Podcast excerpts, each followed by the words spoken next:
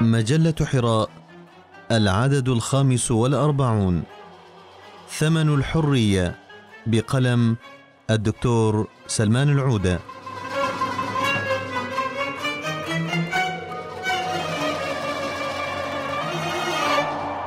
اشترى صغيري طيورا في قفص وظل يضع لها الحب والماء ويعتني بها. نسي ذات مرة أن يغلق الباب. فوجد الطيور قد تركت القفص والحب والماء وخرجت تستنشق عبير الحرية وكأنها تقول له إن الحرية عندها أغلى من الحياة. التحرر النفسي من سطوة المعاني السلبية في أطوار النفس ومن سطوة المؤثرات والضغوط الخارجية التي تعمل على تغييب الإنسان عن ذاته. من ادعى أنه يتمتع بكامل حريته فهو واهم. فثم أسوار وقيود مرئية وغير مرئية تكبل حركة الإنسان باختياره حينا وبغير اختياره أحيانا. ثم من الناس من يدركها ويتعامل معها بيقظة ووعي وثم من يغفل عنها أو يتغافل.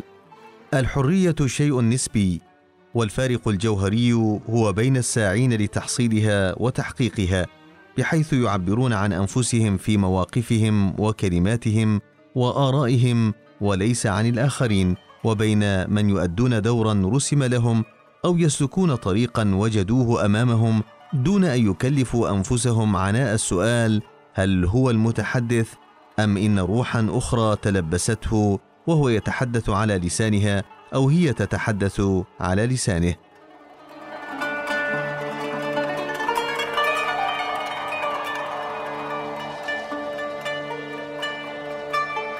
في الناس من يعشق القيود ويستسلم لها ويغني لها ولا تعجز لغته الغنية عن تقبيح الحسن وتحسين القبيح.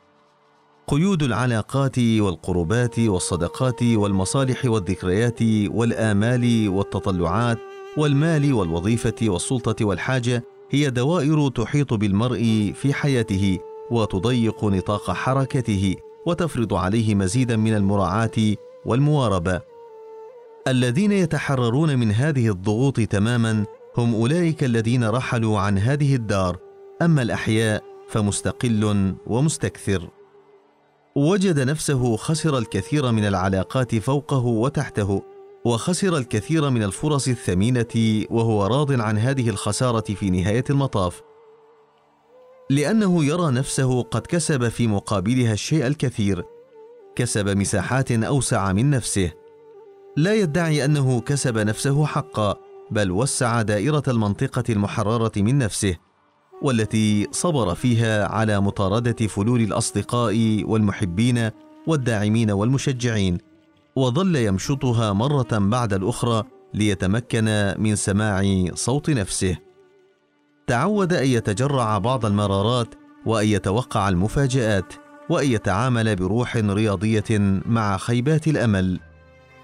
من المؤكد أن النفس بطبعها تكره مثل هذه المعاني ولكنه تطبع معها فذلك أرحم من أن يفقد صلته بنفسه وتعبيره عنها.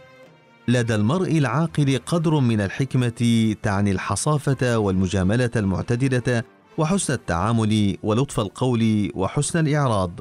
وقدر آخر يتعلق برؤية الصواب في أقوال الناس وأفعالهم ليلتقطه ويبني عليه ويثني عليه ويكمل صوابيته دون أن يتجاهل اختلافه مع بعض جوانبه. ليست الحرية هي التبجح أو تعمد مناقضة الآخرين واحتراف المعارضة لمجرد المخالفة لفرد أو جهة أو تيار أو شيء مألوف لأنه مألوف أو شيء جديد لأنه جديد أو حكومة لأنها حكومة. ولا هي البحث عن مواطن الزلل والخطل ومحاصرة الناس بها وكأنه ظفر بكنز ثمين. بيد أن التجربة تعطي أن كثيرا من البشر لا يتوقف الأمر عندهم على موقف واحد أو مواقف عدة.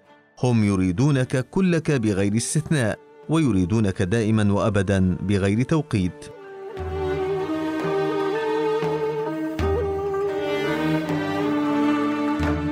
قيد الزوجية وقيد العمل وقيد المدرسة العلمية أو الفكرية أو الدعوية وقيد المجتمع وقيد التيارات المتخالفة وقيد السلطة وقيد الأتباع وقيد الجمهور وقيد الشركاء.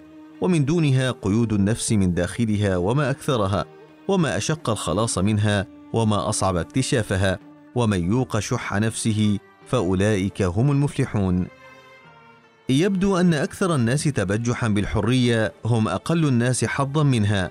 وقد قال أحمد بن داود دخلت على الإمام أحمد بن حنبل في الحبس قبل الضرب فقلت له في بعض كلامي يا أبا عبد الله عليك عيال ولك صبيان وأنت معذور كأني أسهل عليه الإجابة فقال لي إن كان هذا عقلك يا أبا سعيد فقد استرحت في كتاب العبودية لابن تيمية يقول الرق والعبودية في الحقيقة هو رق القلب وعبوديته فما استرق القلب واستعبده فهو عبده ولهذا يقال العبد الحر ما قنع والحر عبد ما طمع.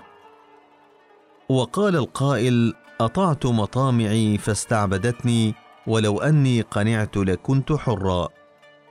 ويقال الطمع غل في العنق قيد في الرجل. فإذا زال الغل من العنق زال القيد من الرجل. القناعة حتى في برامجنا ومشاريعنا واعتدال حتى في طموحاتنا وتطلعاتنا. فذلك يحفظ قدرا من الحرية الذاتية التي نعيش بها ويصبح لحياتنا معنى. من دون العلاقة مع الآخرين وإحكامها من فوقنا ومن تحتنا ومن يساوينا لن يتحقق إنجاز ولن يكون نجاح.